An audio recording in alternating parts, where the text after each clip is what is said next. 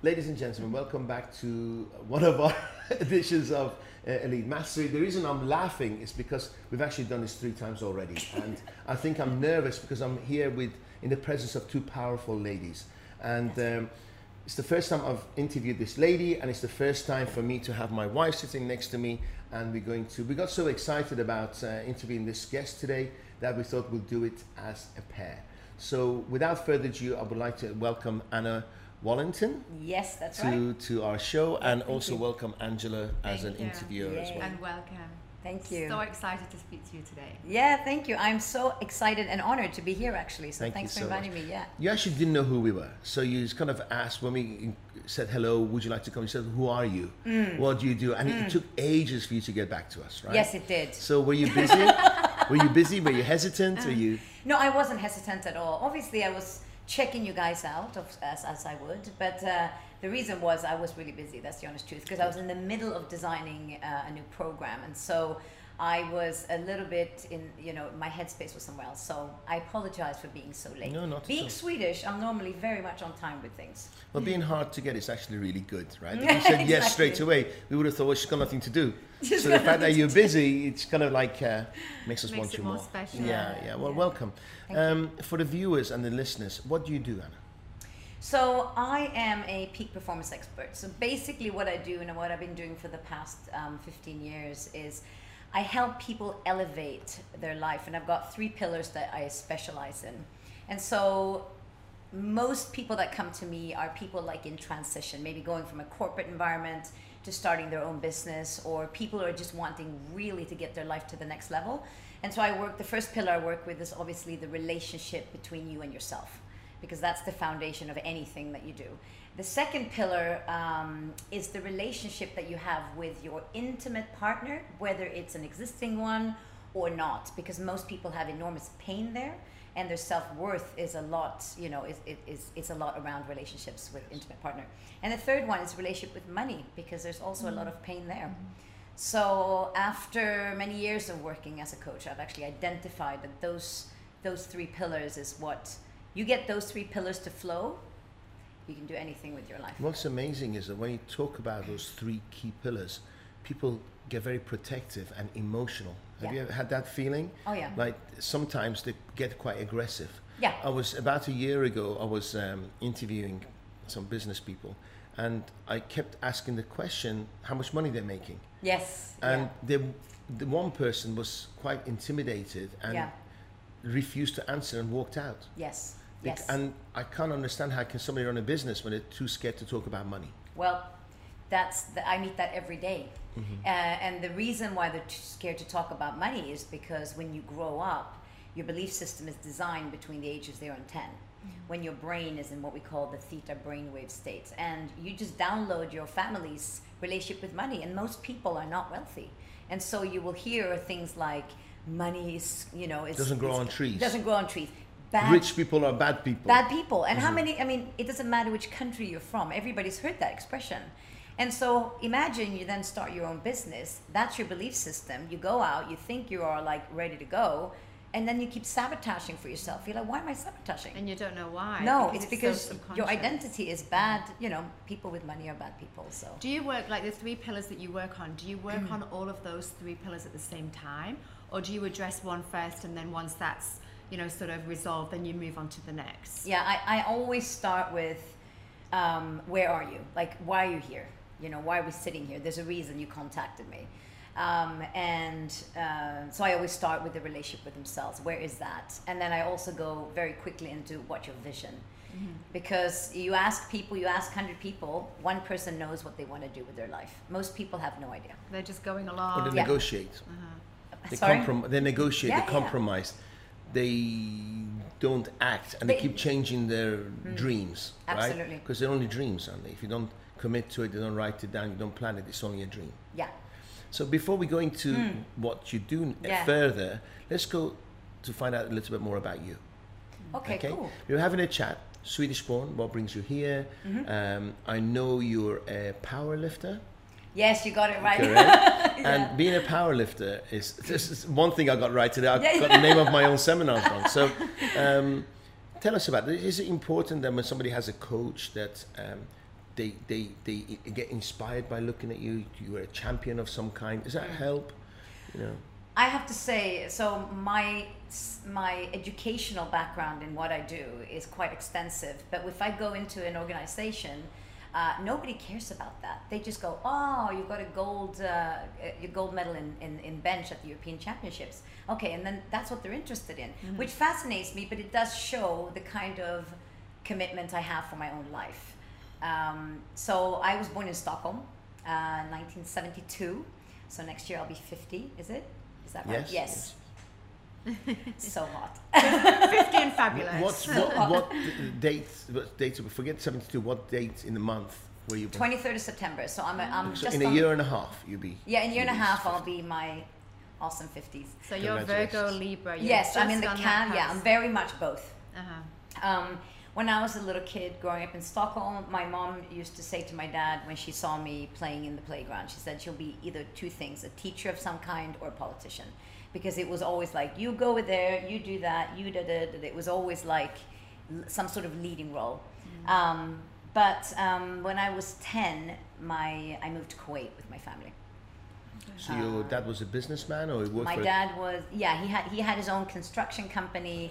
Little bit of a I call him a bit of a cowboy. He was very unfortunately he's passed away. God bless him.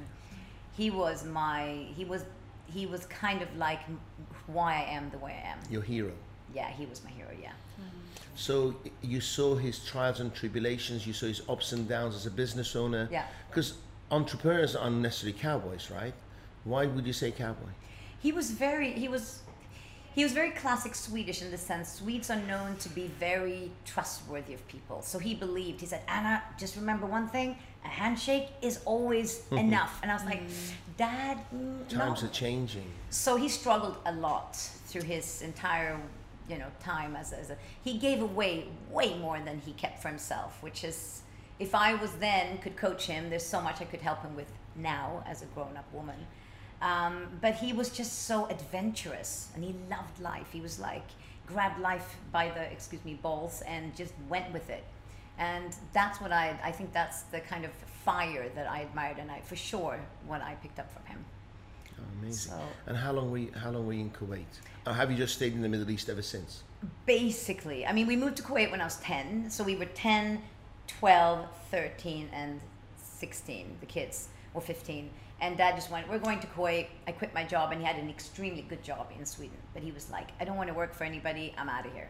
So it's very um, crazy but also very fabulous Risk taker. yeah yeah Fantastic. and he sometimes says i'm sorry i pulled you out of your roots i'm like are you kidding this is i'm so grateful for that What about your mother then? Because I guess, you know, back then, four kids. Mm-hmm. You know, your husband said, okay, we're packing up, we're leaving, we're moving to another country, and we're taking the four kids with us. How, how did, was she Yeah, was all she for- supportive Was or- she for that, or was she resistant to change and such a big move? She is very the opposite. Uh-huh. So she's never borrowed any money from anybody when she was, you know, she was brought up like this. You know, you Safe. You very yeah, very safe. But I think she found him exciting because we always had so much fun, and he was fun.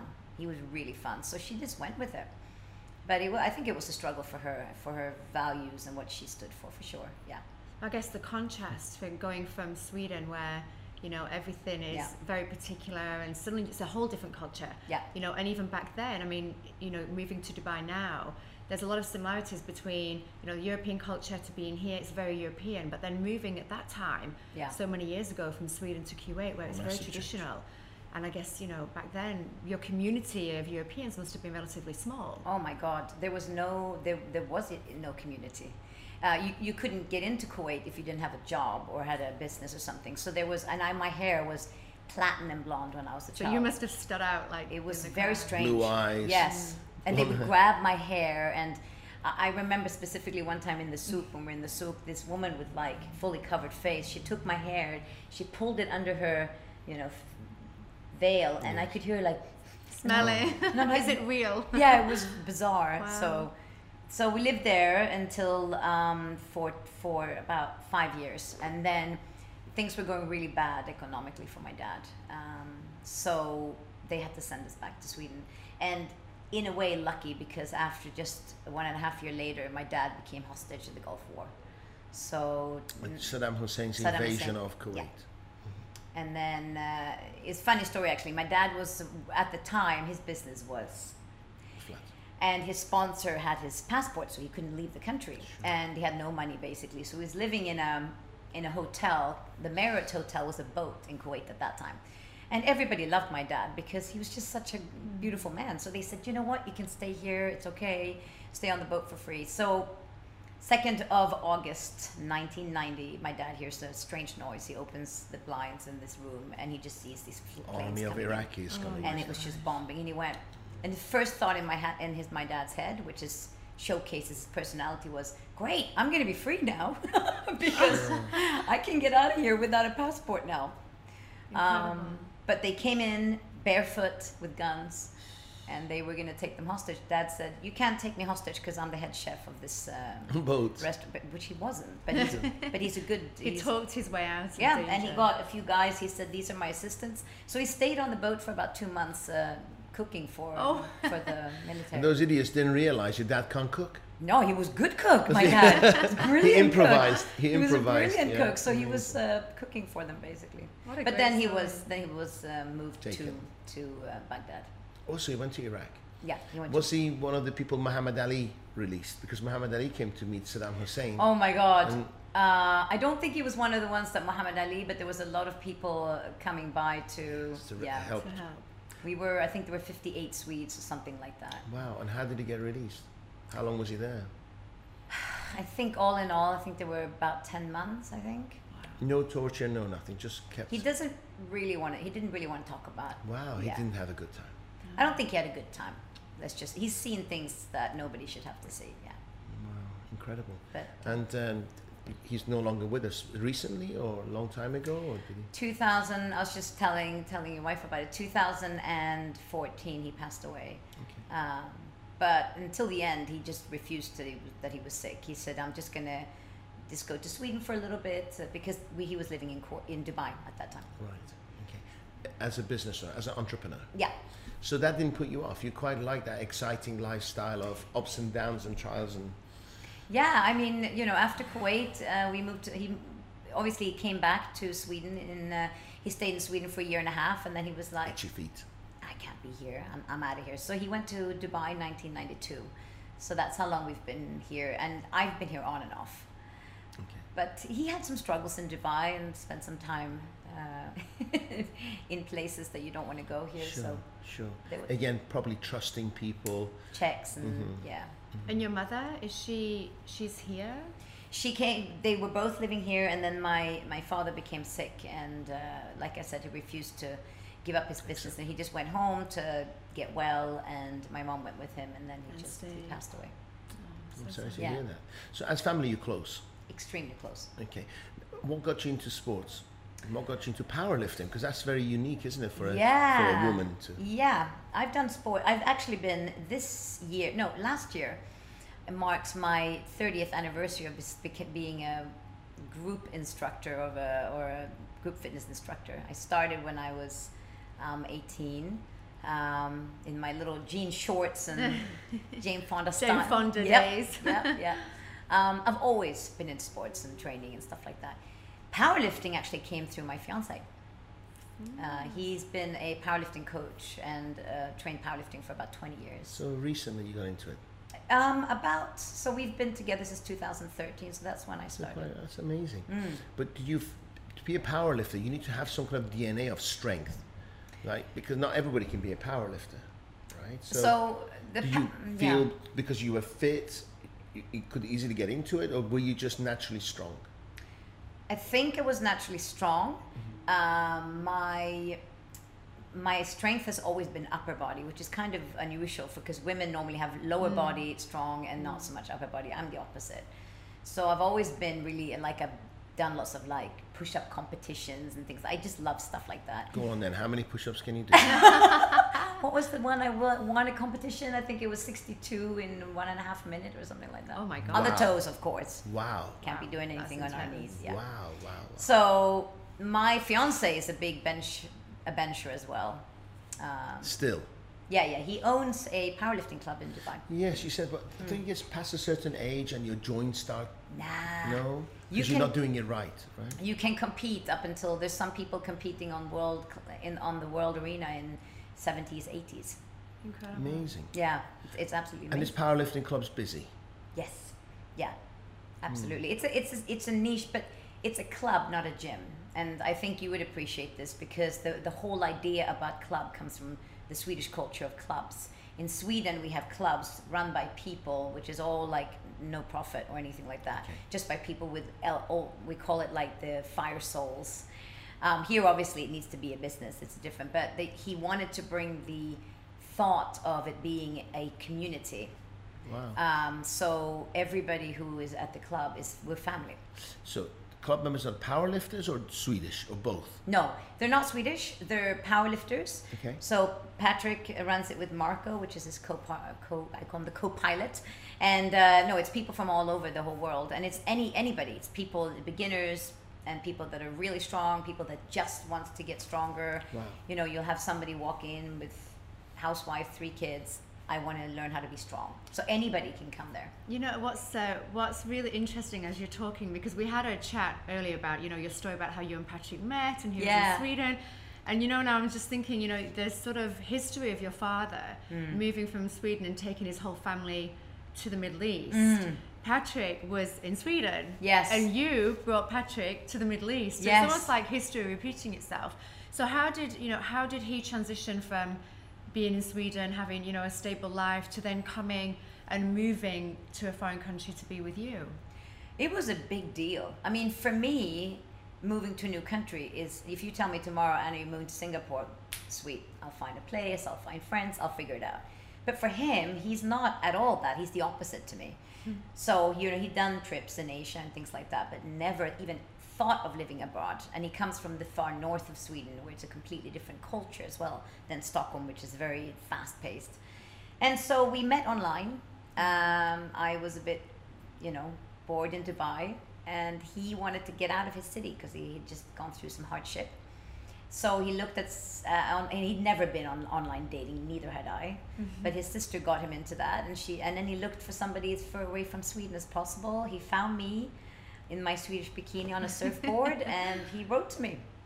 How long were you guys talking before you met? Uh, we talked for about a month and a half, and then it was my birthday, and he said, "I bought you a present." And, Flights. and he just picked up his ticket, and I Ah. thought, "Sweet."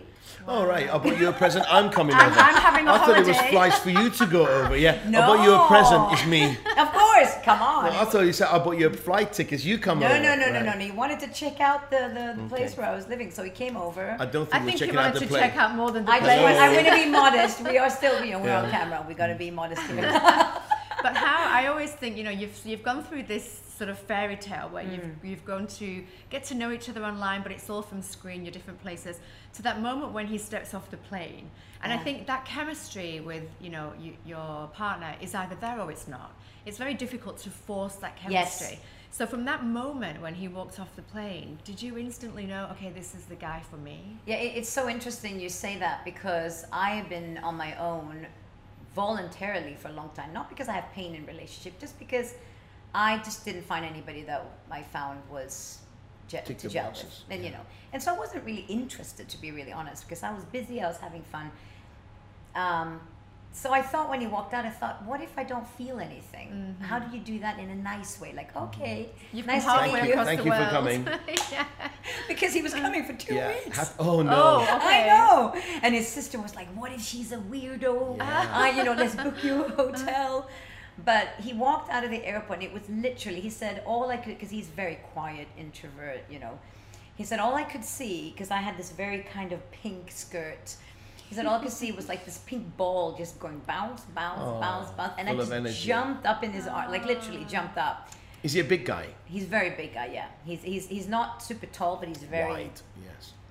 And then the first thing he said, "Can I kiss you at the airport?" I went, "Nope." Oh. Remember, it's the mm. Middle East. Of course. Well, let me kiss you. Yeah, of course. yeah, but it was, it was, it just felt like I'd just come home. It was from day one. It was like, oh, okay, so this is it now. And how long after? So he came for the two weeks, and then Yeah. obviously he went back. Went back. How long was it till you decided, okay, let's do a permanent move while you come here to Dubai? Well, the thing is, he had his dream job in Sweden. He'd worked many years to get that job. So he was working as a physiotherapist for the Swedish army. and that was a very prestigious, very hard to get that job. He applied, and it was very.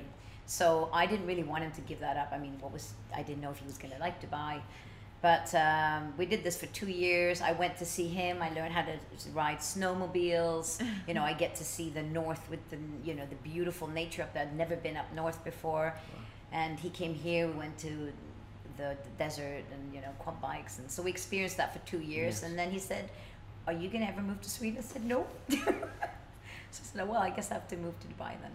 Oh, it's Amazing. beautiful. That's and then he moved here, and he said, "We'll live here at least ten years, right, Anna?" I was like, "Okay." He likes Dubai, I guess. Yeah, He likes, you know, to be stable and he loves it here. And then the business for him, do you run the business together or No. is that no? Do you use the services that you do to complement his what he does in his business or it's two separate entities? two separate entities um, because it they are they're solely uh, well they're focused on powerlifting and also Olympic lifting of it. So it's it's uh, it's, it's a lifting club. It's very niched like that, and what I do is completely completely different. But when you were just to get back to what you were saying about powerlifting and uh, and uh, you know do you have to be strong? Powerlifting, why I got fascinated by it is it is the most scary thing I've ever done in my life. You know, I've done paragliding, not paragliding, parachuting, like all that kind of stuff. But powerlifting, there's it, you can't really explain the feeling of going in because it's powerlifting is all about getting one rep max. So it's all about being strong for one, One rep. moment. So you have to you have to be so mentally, Mentally, strong uh-huh. because the moment fear enters your mind, you lose your lift. Wow. So it, for me, it's fascinating with the mindset around powerlifting, and I, I struggled with that in the beginning, you know, working on that. But it's extremely fascinating. It's a fascinating sport. Wow, Yeah, amazing. Great. yeah, So, somebody comes to you, yes, they have some kind of a pain. Yes. Does your most of because I do some business consulting, Mm-hmm. and most of my clients come through ref- referrals and recommendations. Mm-hmm. Where do yours come from? And if they don't come from referrals and recommendations, do you find there's a barrier people hold back before they open up to you and tell you what the problem is? And what are your skills that you use and time scale to get to the bottom of the problem? yeah. It, it, it's it, it, very good questions. I would say most of my clients, because I have been here for a long time, most of them come from referrals, from testimonials from other clients. Uh, also come from social media. Someone will contact me randomly somewhere, like you did. but, um, I also, you know, obviously, I run. Um, I do also talks and things like that in com- before COVID. Um, you know, in in companies, motivational speaking and things like this. So people contacted me after that. Yes. I have online courses, and people will then continue with. So it's very broad. Um, I have, a, I have a gift, which is I think um, that when I speak to somebody, when they come to me the first time, and and, and I have a call with them, very quickly they feel very comfortable. So I get everything. Because probably you're not judging. A zero. No, but I have two values that are the foundations of my business. One of them is confidentiality, and I, I say that straight away. Everything is confidential, um, no matter what you say, and there's no judgment, zero. Wow. And it doesn't matter what you bring. I would So they never. feel safe. Hundred percent, and, and and I think they do because, but I'm very firm when I coach people. I, I don't, um, I don't. I'm very, I'm very firm. As in, I don't listen to. I, if you stay victim mode, I, I pull you out of there Wow. because I just nobody wants to be a victim. I noticed, we noticed that in your talks you were talking about taking power, Mm. Taking control of your own thoughts, your inner dialogue. Yeah, so That's- that's, that's that's can sabotage you and destroy you, or they can build you, right? The way you speak to yourself. Yeah, yeah. And I, and I know that when I was doing some coaching in corporates, I came in and they and you know I remember specifically one client I had and uh, she was very senior in an organization and I came in and she said Anna, don't talk to me about my dad. Um, Oh, Talk to me how to be badass. This is literally what she said at work. don't bring my dad up. If you bring my dad up, I don't want to talk to you anymore. What do you think I talked about? Why? Why not talk about your dad? That's all yeah. I talked about. I said you shouldn't mm-hmm. have said that, my dear. Mm-hmm. Because that's you're gonna That's all I'm gonna talk about That's right your now. pain point, right? No, because you can never elevate if you mm-hmm. have things that come from your You're past. giving that you third never, party the power. Yeah, you That was, never um, elevate your life. Never. One of your uh, videos, and we've you know we, we've watched them all, so we've you know we've Not become- all of no, them, but, most, most of them. Yeah. yeah. But there was one that, that for me really, really hit home because this is a situation that we went through recently, and it was the one about forgiveness. Mm. And um, we had a situation with our oldest son at school, and there was some issues going on, and you know he was holding some, I guess, some resentment for the situation that happened, and we had the same kind of conversation with him that you said on the video. So it was Oh, really great. powerful because I think when kids wa- listen to their parents, it kind of goes in one ear and it goes out the other. But Yeah. when when it's backed up by a third party, Yes. you know, and you were really saying that by forgiving somebody, you're not forgetting the act. What you're doing is releasing that Yes. negativity that you carry within Yes. you. Yes. So you're being kind to yourself by letting those feelings go. Do you see a big when when your clients go through this forgiveness process? Do you then see like a big shift Oh. within their abilities? Oh, it's it's it's almost like it's like light bulbs, mm-hmm. and it, it goes like this. When clients do a shift, I, I literally watch, and they just. That's why I always tell them, and I do now. I do everything on Zoom, but I literally I s- and we record all the sessions. So you have to go back and look at that moment How you've changed. Where you just went boom, and it's like, oh my god, I don't have to be identified like that anymore. I don't have to be attached. No, what would be possible now? Uh, wow, I don't know. Uh, well, let's figure it out. And it's like it's like you have just been released from prison. Literally, that's what it feels like because thoughts can be prison for you. It really can be. So you have people fighting you at first. Sometimes they resisting. Do you have people quitting halfway through? I have people that I fire, mm-hmm. and it happens. I wouldn't say frequently, semi-frequently, mm-hmm. because if if you want me to fix you, I'm just not that person. Uh-huh. I, I I really hold you accountable. You need to step up, and they fight me when they don't want to talk about certain things, and I just I never give up, never, and I actually don't care because I'm not attached to them liking me. And I say that very quickly You to them. results. I'm not you your want to friend. get results for them. Yeah, I'm not your friend because then you I'm go not to your your friend. counselor. No, I am. I am the person who's going to say the stuff you don't want to hear. That's why you pay me. Otherwise, you talk to your friends. Exactly. And if they don't like me, I'm I'm quite happy. I sometimes say, "Do you hate me now?" Yes. Good. no, but Then it's, there's a shift. no, be- because it, good. Because uh, You're otherwise, telling them what they have to hear, not what they want to hear. yeah, no, never, never say what they want to. How did you get into this? You know, the whole coaching and Mm. the uh, what what path you know sort of drew you and led you to what you do today? Do you know when I was a girl? I rem- uh, I know that when, When I was you were a girl. yeah when I was a, when I was a girl. Yes. Now obviously I'm. Now it's all changed. I'm now I I'm a a beautiful, woman. strong woman. But when I was tiny, a small girl, I wanted to be a psychologist because I'm just fascinated by the brain and how does the brain. I'm really nerdy with things like that. And then I remember my dad saying, "No, no, you're too sensitive. You know, maybe you'll get hurt and things like that." And I realized that my sensitivity is my biggest gift because I love emotions. They're brilliant. Yeah, you just have to know how to navigate. And if you don't have your emotions, then you you're probably hiding them somewhere. Um, and so I did my first degree in music. I studied music for eight eight years. Um, What do you play? Um, I'm I specialized in uh, modern dance and jazz vocals. so I was a a singer. jazz singer for a long time. Feel free. We've never had a singer on the podcast before, so that would be Oh, great. Yeah, no, I, I did that for for a long, and then and then I realized that I went to university and everything, and then I thought, you know, it's not really what I want to do.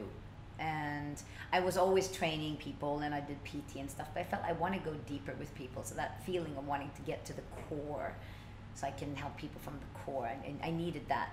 So I changed and I did my second degree in um, Bachelor of Communications, International Communication in New Zealand. I, well, half in Hawaii and half in New Zealand because I wanted it to be as international as possible.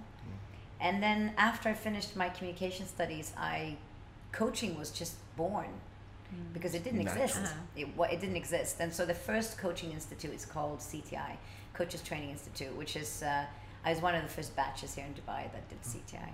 So then I did CTI certification and ORSC, organizational systems coaching, and then leadership. And it was very important for me to be certified and be genuine in my Have that credentials. Yeah, very important because uh, there's so much fluff, and no offense to people, but there really, is. Oh, I know how to talk to people.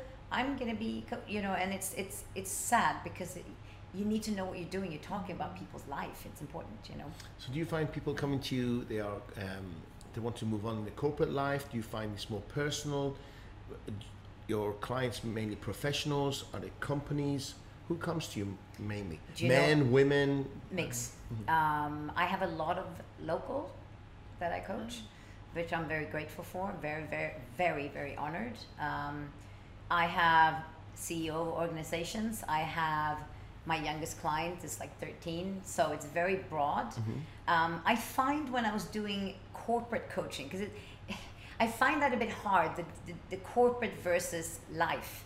Because corporate coaching is all about like i said about this woman how do i elevate myself? But i always know it comes back to you. So I, I can't just w- help you to be a better leader if i don't get to go into the core. So i find i go with everybody i go to the bottom. So I, And it always ends up with the childhood. It's always from the childhood. Childhood so you so your habits of your brain i'm not going to get too technical here but the, the way your brain works it's it's either you train things when your brain is in theta brainwave which is 0 to 10 so it gets downloaded. So a, a great example of that is you don't learn you don't remember learning your mother tongue. Hmm. You don't remember that unless you're some sort of genius or something but, but that's because it was downloaded when you were in theta. Now you're not in theta anymore now when you learn a language It's difficult. uh, it's hard. And so that's where you download your habits, your belief systems, your rituals, everything that you see just sponges right into your system. So it's either that or a significant event. Some something happens to you, trauma or and you get oh, pain, and then you have this Trigger. Yeah, and so th- that's how your that's how your habits because everything you do is a habit Absolutely. everything and so that's how that's how the habits gets created so Some people, thank you. Hmm. Some people find it difficult to get out of habits, some people easy. How do you navigate that process and how long does it take to get out of habits? Or some people just don't get out of the habits i'm gonna well what i don't serve them.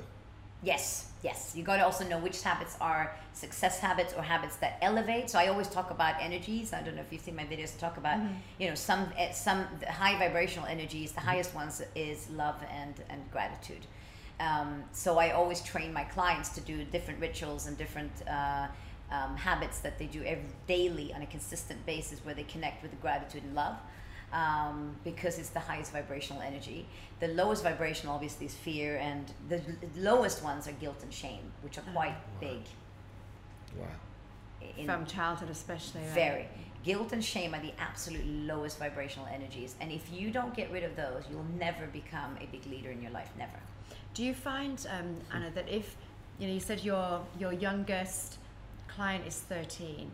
Do you find that if you start interjecting on these negative habits earlier Oh in God. somebody's life, it's easier to break the cycle than, say, if you have someone who's like 60 or 70 Yeah. versus a 13 year old, you can work with that, the younger generation, Absolutely. easier. Absolutely. Because it's uh, not so ingrained, it's, it's, it's Yeah. a relatively new habit. That, And I actually, when I work with my clients, I always ask them a question: Whose love did you crave the most as a child, your mother or your father? interesting. and you know they will say oh yeah and and here's what the thing is. When your brain is in theta you don't understand what you're experiencing. Uh-huh. so you don't your brain doesn't make lo- you don't have logic when your brain's in theta.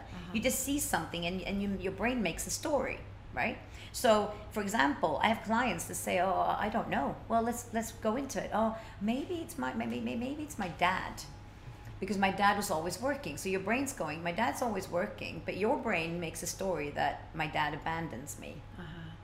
Then when he comes back from work, he acknowledges me when I'm good at school or when I do sports, which means if I'm not good at school and I do sports, or for girls, I'm pretty, I'm not good enough.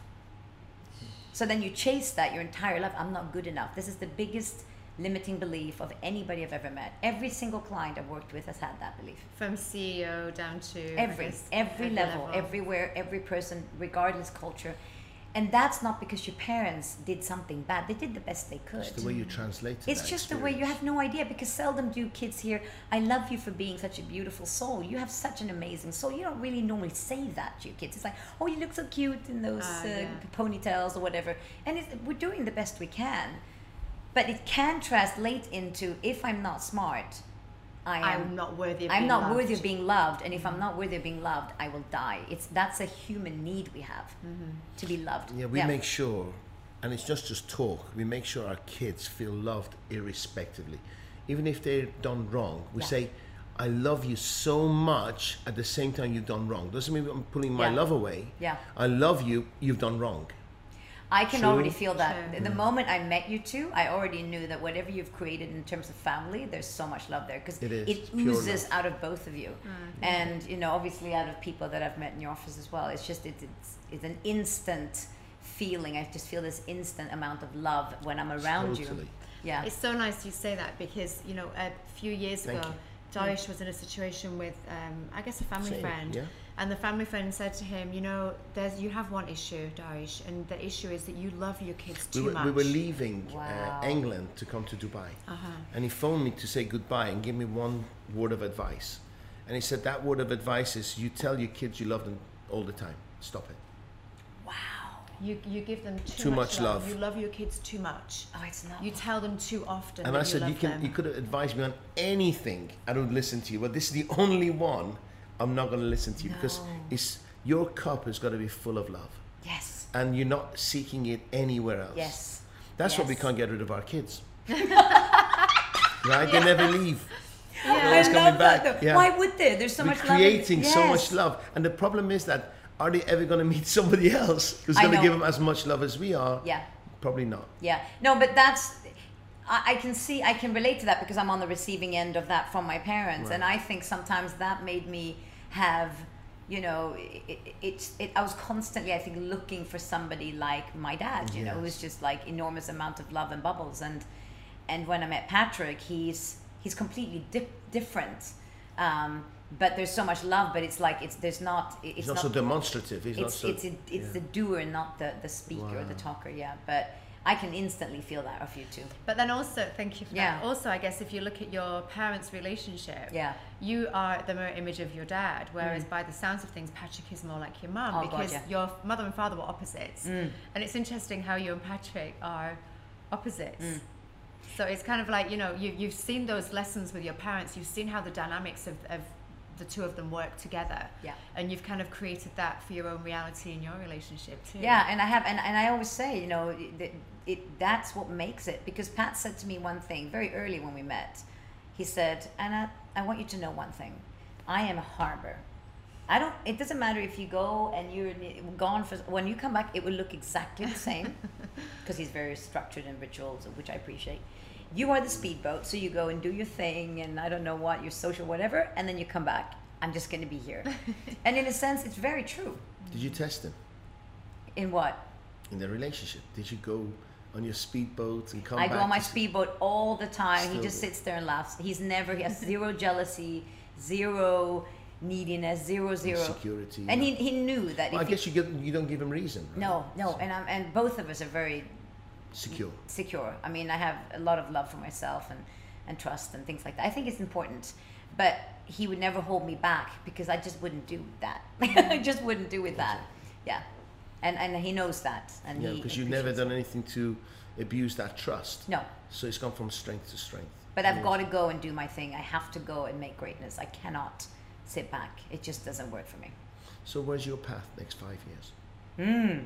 I um, I I'm designing more online projects that I'm working with. Um, I've got an academy called the Life Transformational Academy, which is an eight-week academy online, which I have clients from all over the world. Um, when COVID is um, in a different phase, I will also go back to running my retreats. I, I, I absolutely love running retreats. Three-day retreats. I In take Dubai or somewhere else? um, I ran them in the Liwa Desert, um, and it's like it's very. It's like you go there and you just take everything off that you think you know, and you dive right into the experience. You How many back. days? Three days. Three days. And how much is it? Uh, well, my prices have changed slightly from. Uh, How much are they going to be? Sorry. How much are they going to be? Well, they're in. uh, I'm in the process of designing what my, my prices are going to be for the next because I haven't been able to run them for about two years. So bless you. Thank you. So um, we could have edited that, but now you said, bless you, we have to play it. Yeah, well, why would we edit? This is life, right? It's He's- real. He's Yeah. with me. This is we're authentic. Blew the here. microphone We're authentic. We don't we don't edit anything. Um, but they'll probably be about in the range of like seven thousand, something like that. Dirhams. Dirhams. Mm-hmm. And how much is your online course? My online um, academy is nine ninety seven dollars.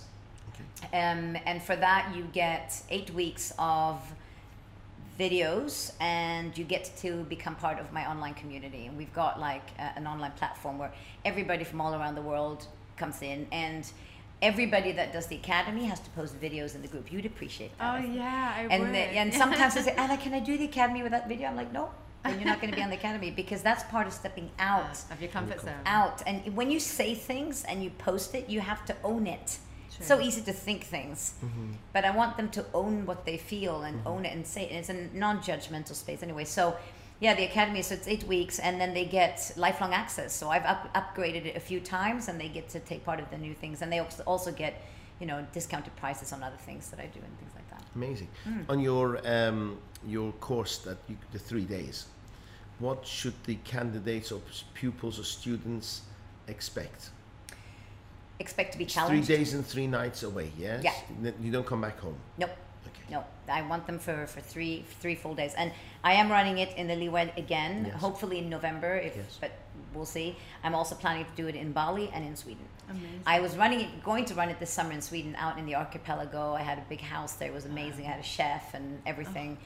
But obviously it's just not going to work. But um, yeah, what you need to do is to be completely open mind. I always say the more you put in, the more you're going to get out. You need to, it, and I have been working. My last one, I had working with a man who was very resistant for the first one and a half days, resisting me, resisting me, resisting me, and I was in his face, literally, literally, literally, push, push, push, push, push until the break.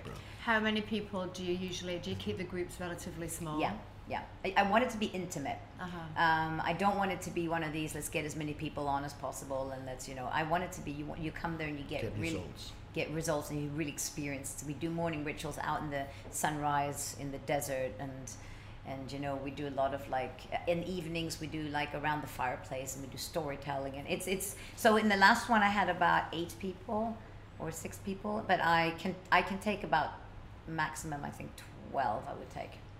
Just Would, like and would you advise, you know, say, you know, Daesh and I wanted to come on and do this Couples or retreat, would you prefer to have couples come separately or is it nice for them to do that journey I together? love on my last retreat I had a proposal on the last day. Oh, beautiful. Yeah. That's nice.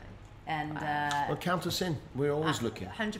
Oh, cool. I- we love Seriously. anything like that. oh, you anything. will love it. Because, you know, we we read a lot, we, we're always on seminars, but you never stop learning. No, we're you going, never. We're going in And three weeks. We just booked this morning trip to, To America. Vegas. Yeah. You know, and I think Oh, also wow, when you get busy, you get busy with kids, you get busy Yeah. with business, you know, it's just nice to have that time for yourself. And it's so and and yeah, nurture, you're right. you know, and- your yeah. mind, your Yeah, and and we, we also go through relationships, intimate partnerships. We go through obviously the relationship with self, and it's very, it, it's it's a it's it's like exactly what you said. It's like three days of just what's going on in here. Let's mm-hmm. clean out some stuff and let's redesign some stuff. So yeah. One of the things I noticed, speaking from our case, is that although you've got the best intentions and you're running a company, you're a mom, you're a father, you're all sorts of hats in a mm. day, you realize years have gone by and suddenly you've lost that common goal. Mm. I think it's always good to get together and get aligned Yes. as a couple Yes. Mm-hmm. Yes. because suddenly you realize actually you've lost each other yes. through yes. this process called life. Yes, it's very common. Hmm. It is very common, and I think it's common because people don't do the work. I say the best investment you can make is not buy a new handbag or whatever. It's actually investing in you, Invest and yourself. people forget to do that. And what happens is when you go into a relationship, that's why I'm so passionate about partnership because you go in and you think you've met your other half, and it's that's how we learn in the romantic comedies. You complete me and all this stuff. No, you got to which be is- complete. which is crap, really, Yeah. because what happens is you check out from yourself, you yeah. become dependent, and then you have kids, and now your life is all about the kids, and then you don't know who you are anymore. and You forget Yeah. what who am I actually when I'm me, you know, and that's exactly it. You you lose yourself and you lose each other. So One of the things that COVID did to us Mm. is that we realized we had time in our hand Yes. and we, we lost because we were so talking to each other, involved with each other. Suddenly we were 7,000, 8,000 miles away, couldn't speak, couldn't meet, and it was time to reflect and change and f- get back together again, wasn't it? Yeah. So we couldn't, probably if there wasn't COVID, Angela and the kids would still be in Thailand. Wow.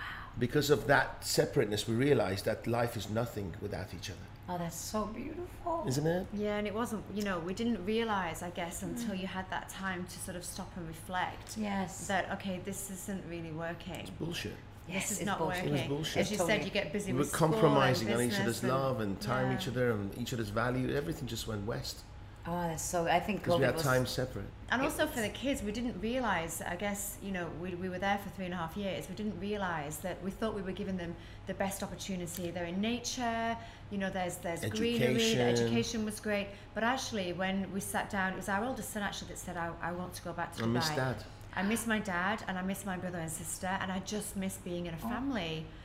Family. Um, so you know we Oh. sort of talked about it and said you know it's time that we became a family again. And now you know the boys go off with their older brother on Friday. They do bros days and they've got that sense of, of family, Family back again. that Friends could never compensate for No, family. no, you can't.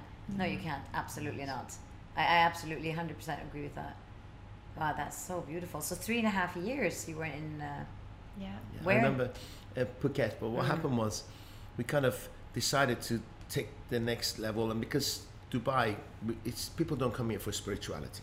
hmm, A lot of people come here to make money, Mm. do well, and go back home. hmm. And we thought, you know what, let's add some spirituality to our children's lives. And we thought Thailand was nature was good. There was really good schooling. So, as we do, we just packed our bags, booked the flights, and on the flight, then we looked at each other said, "Are we actually making the right decision?" Oh my And god. Daesh looked at me and he sort of looked at me and it, and it all happened really like, quick. We went on it. holiday and within six weeks we'd found the school, found the house, packed the bags and got on the plane. And as we're flying to Thailand, Daesh incredible. looked at me and he said, are we doing the right thing? And I looked at him and I said, are you seriously asking me this question now? I said, well, we're in now. So, and we, yeah, we didn't really, I guess we didn't, We made the best of it. But spontaneous. yeah, we made the best of it. It was the wrong decision. We didn't really think it We through. never you know. split the family. We're very, yeah, yeah. It le- Life's lessons, you know, and wow, you that's learn. so interesting. That's so fascinating. Yeah, though. because to me it was easy. I'll fly every two weeks, stay two weeks. We have quality time because we didn't here. We were working, striving, missed each other, and then it didn't work that way because Angela got into this life. yeah, She was living a life, right? And Yeah. then I come in to disrupt it, yeah, and I'm half there, half here because I'm working. Then business suffered because they lacked yeah, focus. of course, of course. Yeah. So I, one thing I've learned: focus is important, Very, and very. focus and hundred percent determination. Yes, yes. You And got to be discipline. hungry for it. Yeah, discipline. You have to be hungry, and you have to be so because motivation. Oh, we know it comes and goes. You know, people say, mm-hmm. "Oh, you're so lucky, Anna. You're so motivated." Are you kidding me? It's an not effort. It takes bloody every day. effort, I get up at five o'clock. I go and do powerlifting five thirty every day. Every day. Do you think I feel like it every day? Mm-hmm. No. They think it's easy. Oh, it's easy. You're so happy. I, I condition my brain work every day. correct, I do the stuff I'm teaching. I'm You not weren't just saying born happy and motivated. I make yes. this every day because it's because it's my identity. This is who I want to be. I mm. refuse to be anything that's average down here because that's not who I want to be. So I have to be loyal to this person. The more I'm loyal to this person who gives up on things, who's average, I'm going to become that person. You have to choose who you want to be. So that's what I do also very quickly. I create my clients together with my clients. We create their avatar. Uh-huh. Who are you when you're magnificent? And we name that person. Wow, how would that person walk, talk, look like? You know, how does they socialize? What do they wear? How much money do they make? And they get really excited because they, they're not used to thinking that way. Do you think most people are happy not fulfilling their lives, or do you think they are unhappy but they just don't admit it? Most people are, are, are would want more, but they don't admit it. I, I yeah. agree with you. Yeah, yeah. If I you really ask them, They subconsciously are not Yeah. happy, yeah. but They somewhere settle. along the way they compromised. Because they don't know how to get to the next level because you don't. What if the next level is painful? What Hmm. if they, they can't cope with the pain? They can't cope. They, they got habits that they're too lazy. They Hmm. don't want to take. ri- They find reasons not to. Um, and lazy, and And unfortunately, most people don't. They die and never achieve their, they never achieve their goals. their never, goals, right? never. or the full potential. And and lazy is just another word for fear. Everything is fear. Everything is fear. Everything. And I guess also there's an element of lack of education too. I think now, you know, I look at my our son's curriculum and they do wellness and medical uh, mental awareness. We never had that in school. We school. never had that. So you go through your education system and you know, you don't really learn emotional intelligence. You don't learn, you know, like say psychology or how to train your own brain. So I think a lot of it is not always having not knowing where to go. You know, how do I become better? Where do I get that knowledge from? Yeah. Who do I go to to help me when, you know, it's a minefield out there? And Yeah. You know, it's- Absolutely. It's, having somebody to say, look, you know, this is what you need. Let me direct you into the, you know, the right people or I the right guidance place. is good. Emotional intelligence, correct me if I'm wrong, comes from mileage, doesn't it? Doesn't it come from experience? or do you think some people just have good I think some people are also have it Gifted. as a, as a yeah as a gift. Like I said, when I could easily read people very quickly when I was from childhood, I can read people. I'll, I'll give you an example. When I was 15 years old, um, I just come home from Kuwait. It was very dramatic because we were my mom had to sell her wedding ring to send us home. It was that bad. So we ended up in a town where my brother had his his brother. I mean, my father had his brother. So my uncle, and my uncle didn't. You, uh, we hadn't lived in Sweden forever, and I was wearing the wrong clothes, and it was a, quite a hip town, and so they thought we were weird, and so there was a lot of immigrants of Arabic um, heritage there, and they didn't accept us because we weren't real Arabs, and the Swedes didn't accept us because we weren't Swedish and we weren't anything. So I was bullied a lot there, which I see now as a gift because that's because I was, you know, they bullied me. It must be something great with me, otherwise, why would they bully me, right? I see that as a compliment. But I realized the, the, the time I realized how strong my intuition was, I was working in, I wanted to buy a bike, and I remember this so clearly. And I thought, I need to buy a bike, I have to work in the summer to make money. So I went to pick strawberries. It was dreadful, waking up three in the morning, raining, picking strawberries, and so I could buy a bike. I lived in this field with a bunch of other kids in tents. It was terrible, terrible. Uh, it was really cold, and it was, and the town was weird where we were staying. Anyway, so one day, me and my two girlfriends in the tent, um, we were hanging out with some local people there, and they said, "Oh, come for a barbecue on the beach." So we came to to the beach, and instantly when I came there, I was like, "Nah, this is not good. The I have this energy. really bad feeling. I need to get out of here." And so, and you know, when you're 15, you know, groups and mm-hmm. peer mm-hmm. pressure, whatever. Mm-hmm. So we're sitting in, in a group, and these boys started pouring drinks. And this was 96% alcohol, which if you drink it, you can, Gone. you can Yeah, die, yeah, basically. And they mixed it up with orange juice, made these screwdrivers, whatever. I said, I don't want alcohol. They said, Oh, you're a loser. I said, Yeah, okay, whatever. I'm a loser, whatever. So I was drinking orange juice With your friends. and my friends were drinking the alcohol. And mm-hmm. then i just this feeling just kept becoming bigger. So we'd walk through the forest five kilometers to get to this place. And now it's getting dark. And i said you know i just stood up and i said i'm out. And the amount of like oh you're such a loser party pooper. Oh my god you're not cool. La, la. i was like i don't care. I'm out. Bye. And i thought i'd rather walk in the in the forest in the dark than Than stay here because i just can't be with this. Mm-hmm. So i started walking off and one of my girlfriends from my tent ran after me and said, No, no, no, stay. And I also want to go, but I, I, I Oh. feel I, I want to go. They said, Come. No, but they think I'm a loser. I said, I'm a loser too. Who cares? She ended up staying. Mm. I went back to sleep, woke up the next morning, and the two girls in the Raped. tent were in tears. Both of them been gang raped. Oh my gosh. And I, it was in that moment I realized, wow, like, Listen You had to some that. kind of a. I just knew it. I came there and I went, oh. Now talking about it, I get goosebumps. And I thought in that moment, my God, I know who I am. you had a choice. Yes. And I didn't care what people think. Mm. But it wasn't even it wasn't even a choice. It was it was this inner It was just feeling that was saying this is danger. You need to get away from I this just need to get situation. out. And that's that connection with the intuition, isn't Yeah. it? The knowing. Yeah. You don't know, but you know. yeah, I just knew it and, and that's what I mean. I think you are you can definitely learn emotional intelligence, hundred percent, but I think also you can have the gift of it and I think I I, I was blessed with But also, I think you can you you see that even in babies. I know we've had experiences, you know, with Mm. our own kids where, you know, for some reason they they just they repel certain energies Yes. in certain people. And it's not vocal. They just don't want to be around that energy. Whereas other energies they go to and you know they'll open their arms, they'll play, and that's fine. I think children are so sensitive. And yet over life we squash it, we ignore it, and then we have to relearn it again. But actually as children they're already a lot of they're born with that gift. Yeah. You know, it's within us as humans, isn't it, to be intuitive beings. But over time we we lose it or we squash it or we just ignore we, we squash it because we're so scared of not being liked. uh-huh. the, the, the fear of not being liked is massive. I would rather throw myself under the bus than not be liked. And that's hard when they start evolving into that avatar. I always say to them, people are not going to like you. If people don't like you, I'm happy. Because that means that you're evolving and people will evil Where either. have you been? You should have been my coach years ago. I'm here True. now. And I'm already booking I my, be- my 13 year old your in for number sessions with you.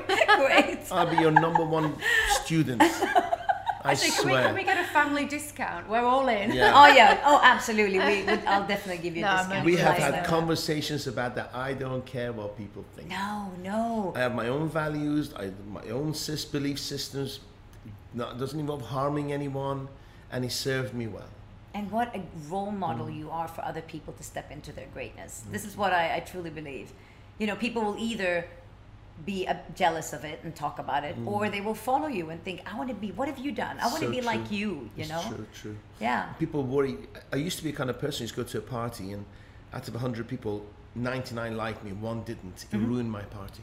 Oh, God bless. Because I was like, why does that one person not like me? You know, and Right. I'll go through the process of not enjoying the party because I was worried about that one person. Now I don't care if 99 don't like me. Yes, exactly, Yes? exactly. Actually, I won't go to the party in the first place. No, right? if 99 don't like you, like, they're probably not. I'm probably not gonna have much fun. I'll find there, a so- reason not to go Yeah, anyway. yeah, but yeah. but um, it's Yeah. amazing as Yeah. you as you mentioned what Yeah. how people allow others' thoughts about them to affect their own path.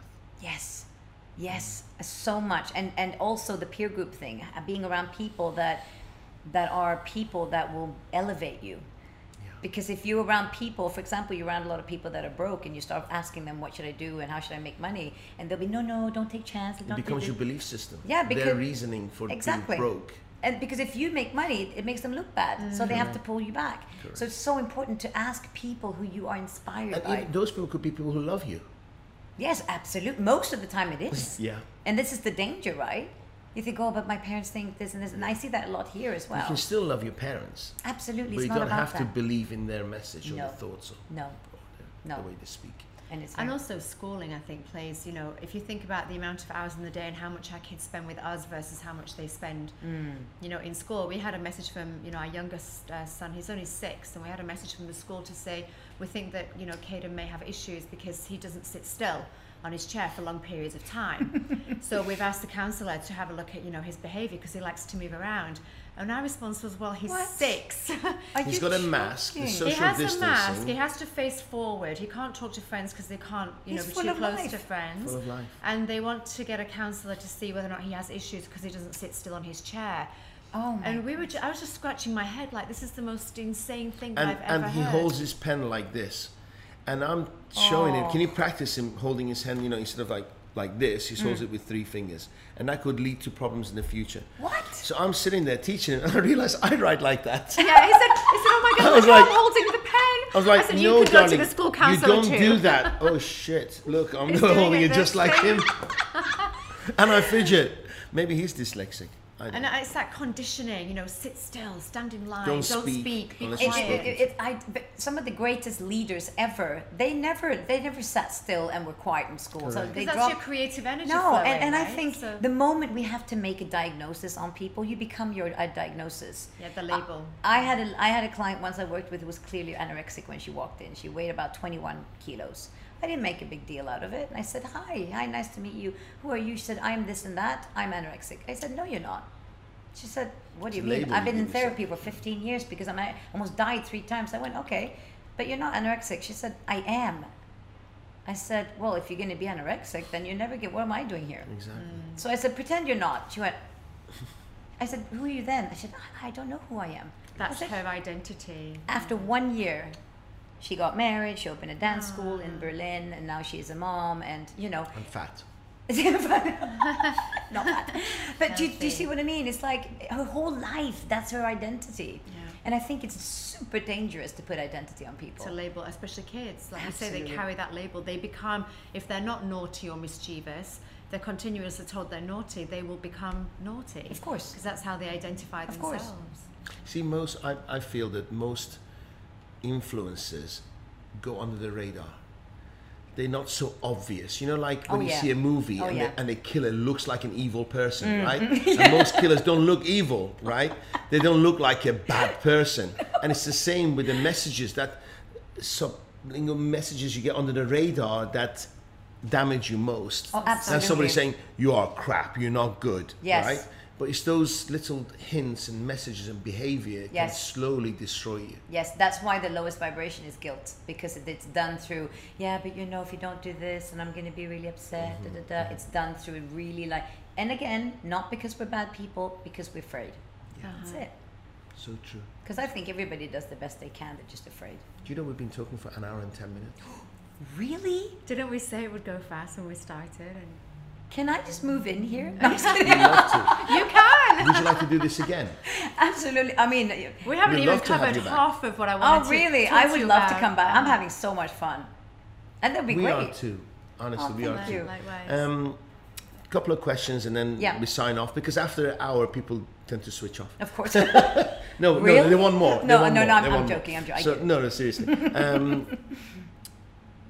you don't have to be broken to come to you. no, no, absolutely not. Please, tell absolutely not. So I sometimes I have this visual because everything in my head is, is pictures. I see pic- when you're talking, I see pictures like this. So when people walk into me, I see where they are on my scale, whatever I Mm-hmm. call that. It's like if you're on this end and you're really broken, it's it's a longer journey for me to take you back. And most people wait very long, and then they're like, "I had panic attack. I need to come and see you." And that's absolutely they can come and see me. Just it, it might take a, a while to get them. So, but if you're most people are like somewhere here, they just want more out of their life. It's easier for me because then then you're not you haven't gone and created habits in your brain that are mm-hmm. destructive at a deep level if you know what i mean mm-hmm. so you can be anything you can be already have a fabulous life you just want more spice you know i just want to spice up my life how do i do that so that's why i love what i do because there is no i don't want to niche myself and, oh anna you work with women ages 30 to 40 no i don't want to everybody You work with humans. i work with everybody i want everybody to maximize i just want people It could to be maximize. financial, it could be happiness, it could be spice, it could be. Could be and I guess also everything has kind of a knock-on effect to each other. So if you become, Yes. you know, more stable or more positive towards your connection with money, then you have a more Choices. stable connection to relationships and to Mm, see? health, and it's like a domino effect. It They all and affects they all build on you. If you have bad relationship with you, you won't make good money. And What I'm talking about, you'll make bad choices. Sure. Uh-huh. Yeah.